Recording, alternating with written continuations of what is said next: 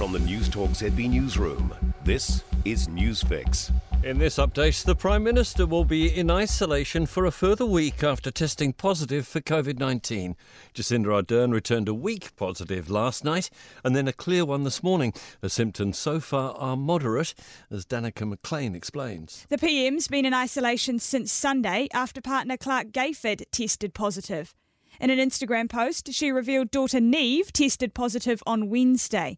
The result means Jacinda Ardern will not be in Parliament for the release of the government's emission reduction plan on Monday and the budget on Thursday. She will undertake what duties she can remotely, but Deputy Prime Minister Grant Robertson will take the post cabinet press conference on Monday. It seems the whole country could be facing a tough winter.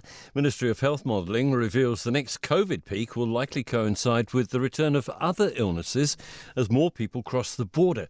It's feared a spike in influenza and COVID, or cases of people having both, might put huge strain on hospitals.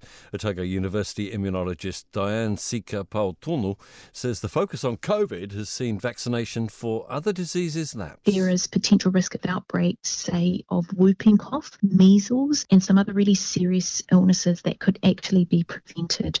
An Auckland liquor store's been hit by a ram raid for the second night in a row. A stolen car was driven into the Liquorland Mount Eden branch at around 4:30 this morning, with $20,000 worth of damage caused and just one or two bottles taken. Store owner Wayne Rolls says those responsible managed to call through a small gap under the grill before the fog cannon went off. And a 47 year old man is due to appear in court today following a stabbing in Auckland. The victim's in hospital with serious injuries. The arrested man's been charged with wounding with intent to cause grievous bodily harm, dangerous driving, and failing to stop. That's news.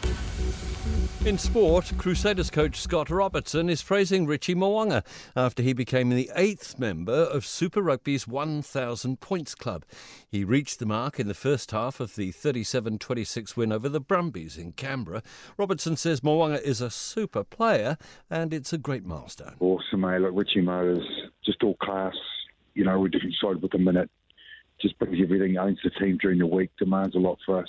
Phil Mickelson's absence from golf continues. The six time major winner has withdrawn from his title defence at the PGA Championship at Southern Hills next week.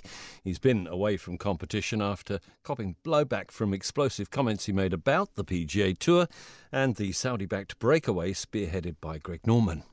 That's news and sport. I'm Tim Dower. For more news, listen to Newstalk ZB live on iHeartRadio.